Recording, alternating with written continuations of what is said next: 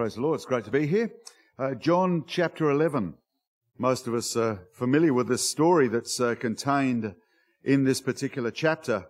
Deals with the, uh, uh the family of a man called Lazarus. And Lazarus uh, um, had passed away, we read later on uh, in this particular chapter. And there's just a few things, I suppose, that um, I'd like to go through there and see whether there's something in that that we might learn for ourselves and learn for our futures, our lives, and uh, where we're going to be uh, with the Lord, and so on. And so, just to set uh, the scene here, uh, so that we know what's uh, what's uh, happening here at this time, we see that Lazarus lived in a, a place called Bethany, and with his sisters Mary and Martha. And we, as we read through this story here, we see that uh, Jesus came uh, and uh, uh, as a result of um, the circumstances that unfold for us in this chapter, we see that it probably hastened uh, his demise in a way because many people believed on him after the events that we're about to read of here happened. And his enemies, the, who were the chief priests and the Pharisees, became even more and more infuriated and afraid of Jesus because of the actions of Christ at the grave of Lazarus. Indeed, it uh, uh, appears here that it was uh, uh at this place that the seeds of the, the murderous plot against Jesus was hatched. And uh, no, seeds don't get hatched; they get sown. Uh, and you know, I'm always mixing my metaphors, unfortunately, but we won't worry about that now. We'll burn that bridge when we come to it. John chapter 11 and verse 1. Now a certain man was sick named Lazarus of Bethany, the town of Mary and her sister Martha. It was that Mary which anointed the uh, Lord uh, with ointment and wiped uh, his feet with her hair, whose brother Lazarus was sick. Therefore his sisters sent unto him, saying, Lord, behold, whom thou lovest is, he whom thou lovest is sick. And when Jesus heard that, he said, This sickness is not unto death, but for the glory of God, that the Son of God might be glorified thereby. And then we read now, Jesus loved Martha and her sister and Lazarus. And when he heard therefore that he was sick, he abode two days still in the same place where he was. And I suppose that's uh, really what I wanted to think about here was why would Jesus do such a thing? Why would he abide for two days where he was when there was a great need somewhere else? And uh, we read there that Jesus loved Lazarus and he loved Martha and Mary. They were faithful disciples. Uh, and though there were uh, times when they didn't all always get uh, what he was getting at and uh, understand what he was saying, I mean, who did really uh, at that time? But but they they loved him without question. They loved him, and so you wonder why the, in that last part of verse six there but he abode there for two days still. Why not go straight away? There was a great need, and uh, uh, yet he abode there for two days still. Why prolong, it would appear, the agony uh, of uh, Mary and Martha? Now, it would appear uh, as though, as you read through the timeline of this, that uh, by the time that Jesus spoke these words, and the two days he, was, he was going to abide there still, that Lazarus had already passed away in that time. But of course, only Jesus would have known that. And I wonder as we read this whether we can see that there's a message here just in the timing of all of this that points to a bigger picture, bigger than, uh, well, as we're going to see a man being raised from the dead. You wouldn't think you'd get much bigger than that, but uh, uh, maybe there's a, a grander plan being unfolded here. A picture that doesn't just include Lazarus and, and Martha and Mary, but includes all people of all ages from this time forward. That uh, it's a, a, picture that has you in it and has me in it, uh, all of mankind uh, in this story there. Now we read there, uh, we finished in verse uh, uh, 6. We'll just jump down to verse 11 um, and we read, These things said he, and after he had said, said unto them, Our friend Lazarus sleepeth, but I go that I may awaken him out of sleep.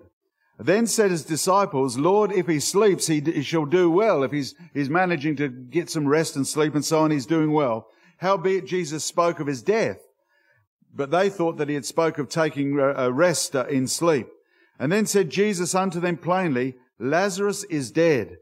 And I am glad for your sakes that I was not there to the intent that you may believe. Nevertheless, let us go unto him. And then said Thomas, which is called Didymus, uh, uh, unto his fellow disciples, let us also go that we may die with him.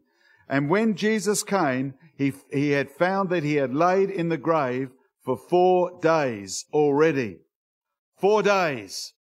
Lazarus had been dead for four days in the grave. Now, this sort of get, get, got, well, got me thinking there that there's a, there's a pattern in God's timeline. And I just quote to you a scripture from 2 Peter chapter 3. And uh, Peter writes and says, But beloved, be not ignorant of this one thing, that one day is with the Lord as a thousand years, and a thousand years as one day.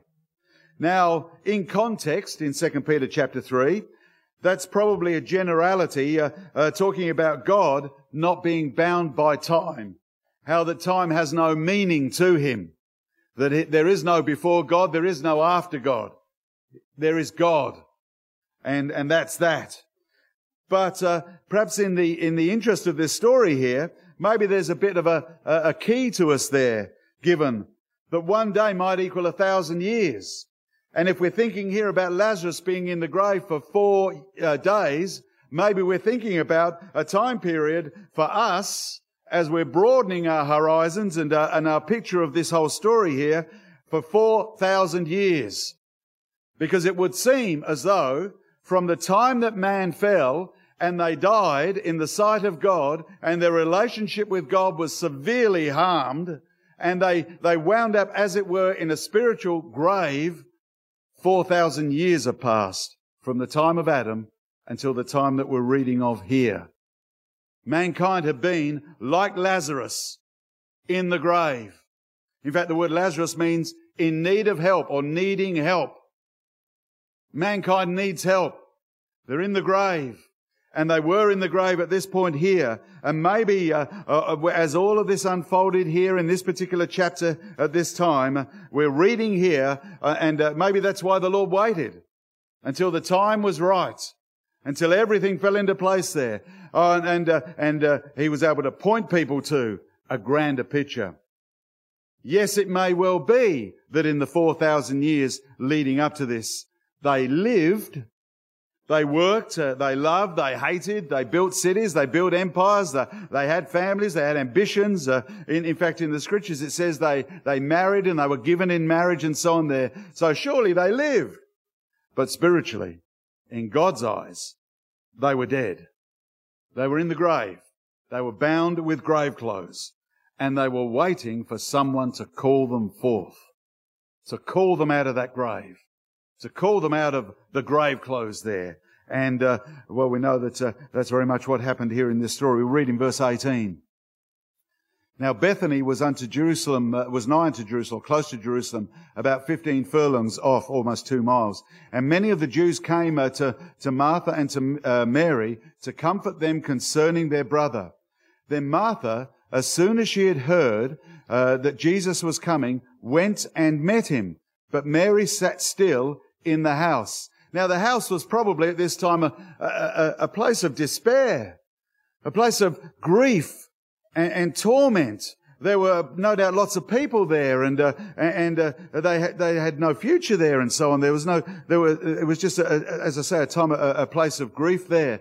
But Martha left there and went and met Jesus. Now, on a previous occasion, uh, in Luke chapter 10, as it turns out, we read of Martha being challenged by Jesus and Mary being commended by Jesus.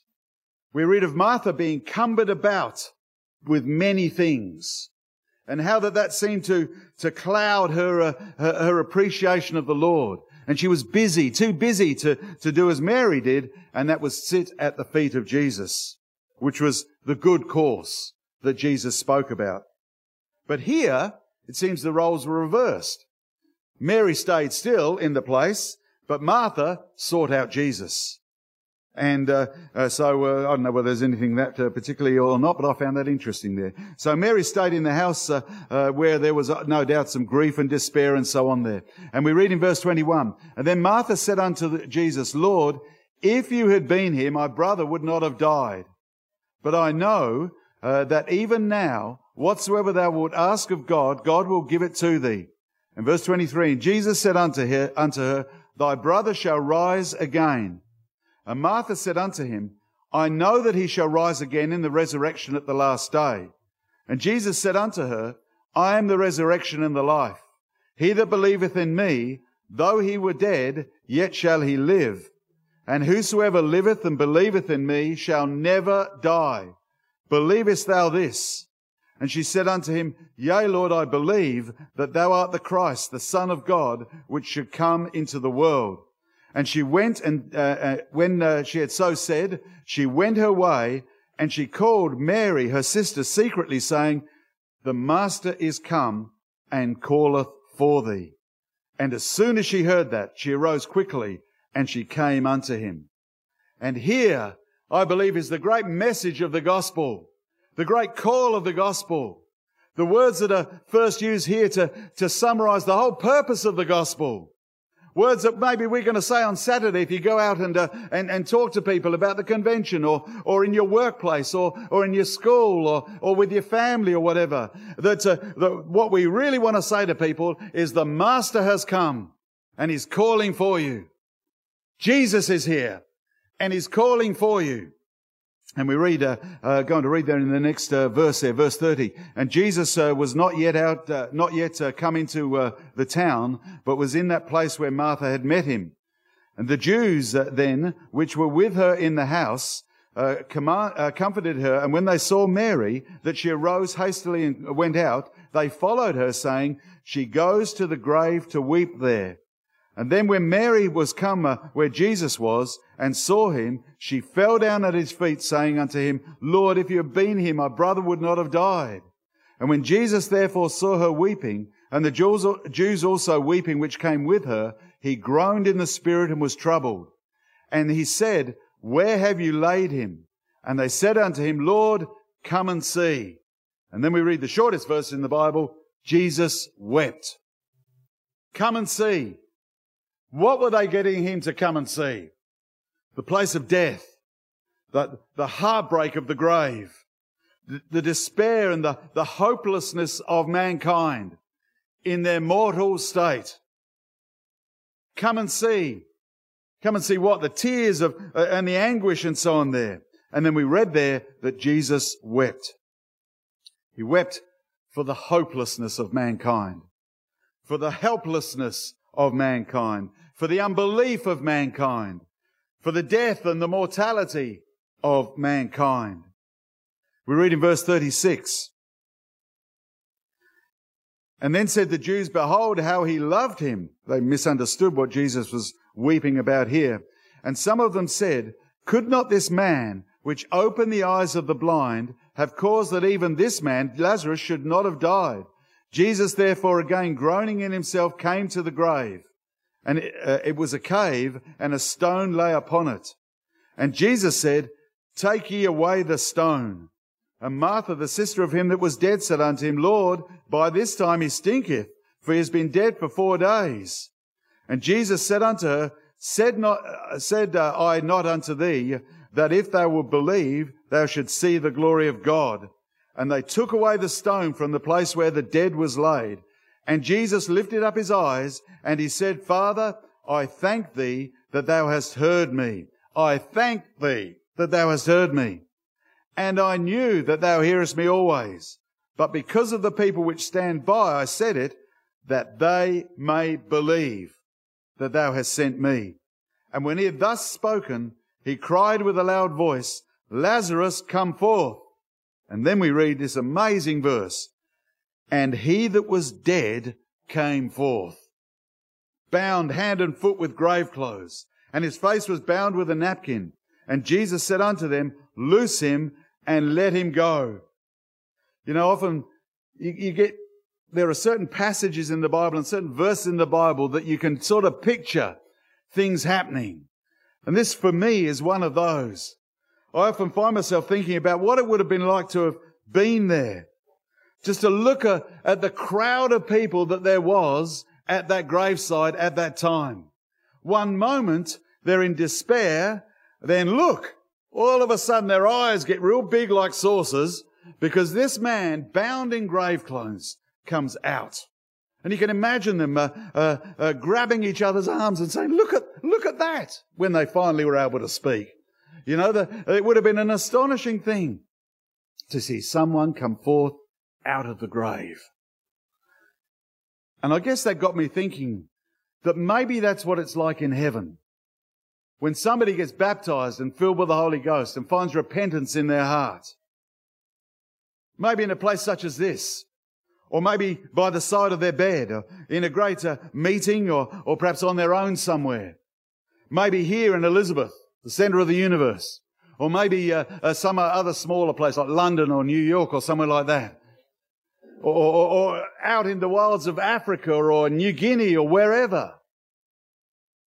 Maybe the angels in heaven, you can imagine them, their eyes like saucers, grabbing each other's arms and saying, look at that.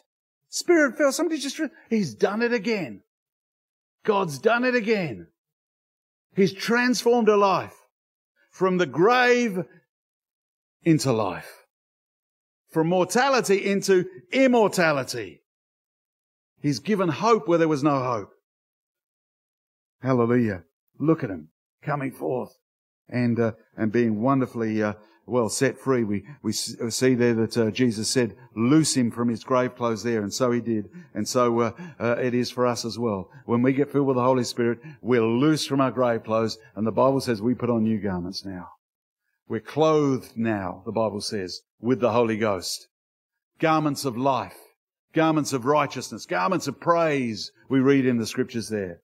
And this scene uh, uh, which uh, of Lazarus here uh, coming forth from the grave turned this place upside down at that time. It actually polarized a, a society that was already divided at this time. Those that were looking for, for purpose and hope, well, we read in verse 45 what happened there. Then many of the Jews which came to uh, Mary and had seen the things which Jesus did believed on him. They found belief. They found faith in Christ. Those that were opposed saw things differently. In verse 53, for example, we read, Then from that day forth they took counsel together how they may put him to death. How they may put Jesus to death. But in doing so, there's an amazing prophecy tied up in the, the, the words here that we speak of one of the, the, the chief opponents of Jesus. We read here about a man called Caiaphas, who was the high priest at this time in Jerusalem. And one of the most hateful people you would ever encounter, and awful people, proud, arrogant, and murderous. And uh, particularly if he felt threatened there, as he obviously did at this time. We read in verse 47 so Jesus had just raised Lazarus, and and well, we read uh, uh, that people went then and told the Pharisees what he'd done, what Jesus had done, and they gathered themselves together. In verse forty-seven, then gathered the chief priests and the Pharisees a council. We'll form a committee. That's what people do. They formed committees, and that's what they did here. And uh, and they said, "What do we? What shall we do now?" For this man does many miracles. If we let him thus alone, all men will believe on him, and the Romans shall come and take away both our place and our nation. They were trying to justify the way they were going to go here by saying this will be seen as some sort of revolt against Roman authority, and the Romans will come and will suppress the whole nation because of this man Christ. And one of them, named Caiaphas, being the high priest that same year, said unto them, You know nothing at all, nor consider that it is expedient for us or needful for us that one man should die for the people. He was hatching the plot here to kill Christ. And that, uh, so that the whole nation perish not. So that was his plan. That was what he was going to set in motion here. But then the Lord makes the observation through the word of God here, and this spake he not of himself. But being the high priest that year, he prophesied that Jesus should die for that nation. And not for that nation only, but that he should uh, also gather together in one the children of God that were scattered abroad.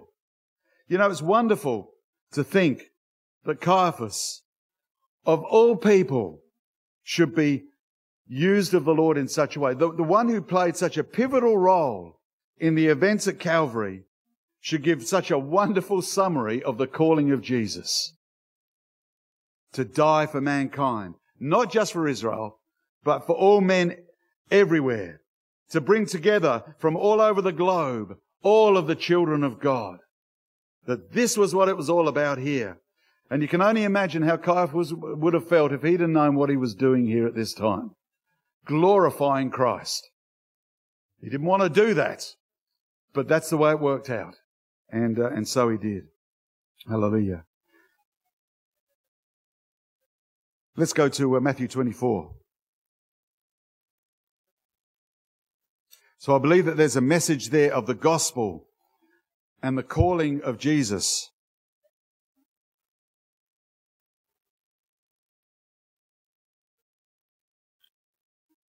Well, I believe that there's not, it doesn't just end there when you get filled with the Holy Spirit. That there is a great hope now for all of us.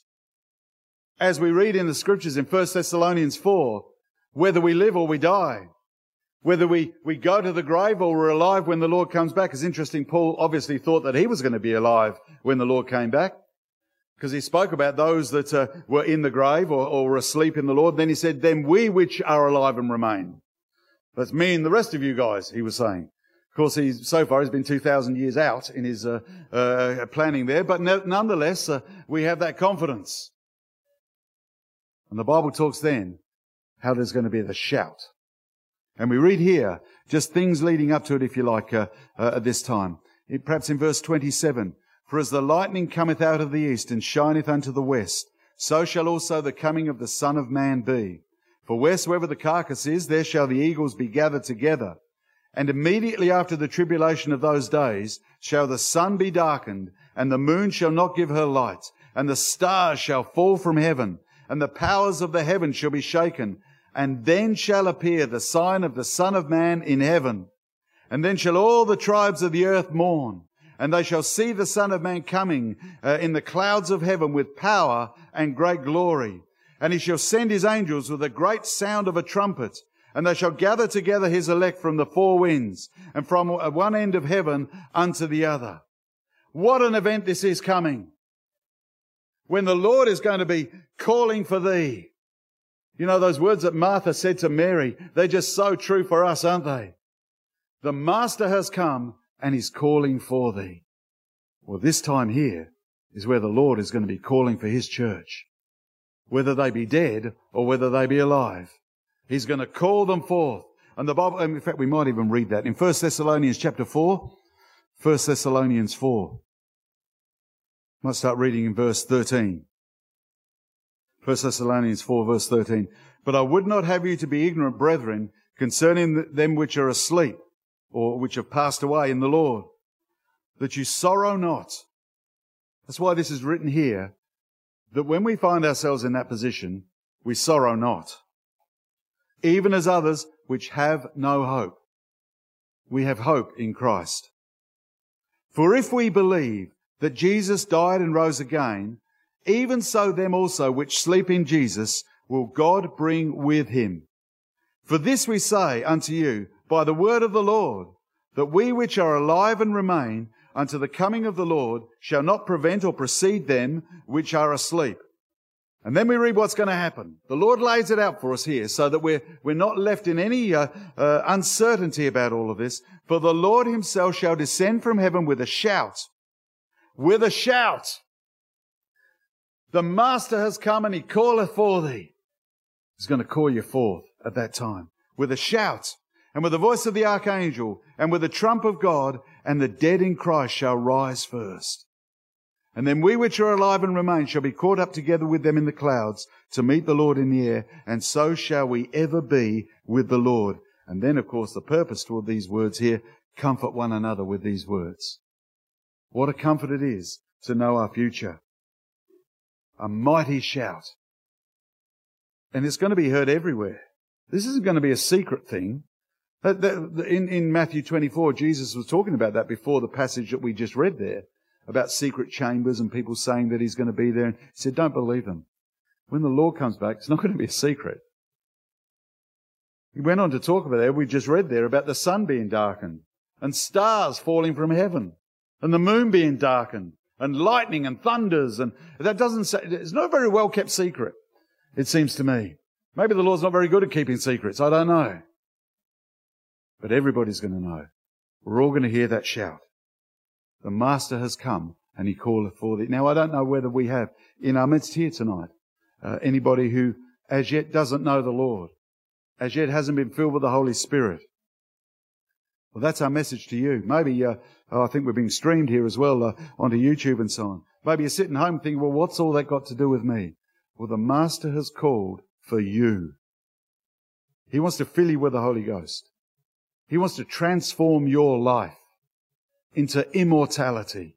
He wants to cause you to be an overcomer, that you might uh, uh, not be bound by the grave clothes of this world, but rather you might be set free. You might shed those and then you might put on new garments, garments of praise unto God, eternal garments. The Bible talks in the book of Revelation about the, the, the, the garments of the saints, pure and white and righteous in the sight of God. The Lord wants to transform your life. And as I say, I don't know if there's anybody in this hall uh, in such a, a, a place now, but hallelujah, the Master has called for you. And even if we're spirit filled, let's recognize that. He's called for us. Let's stand fast in what we believe. Let's stand fast in our experience with God, in the liberty wherewith Christ has made us free. Let's not be bound again by the grave clothes of this world. All the people said,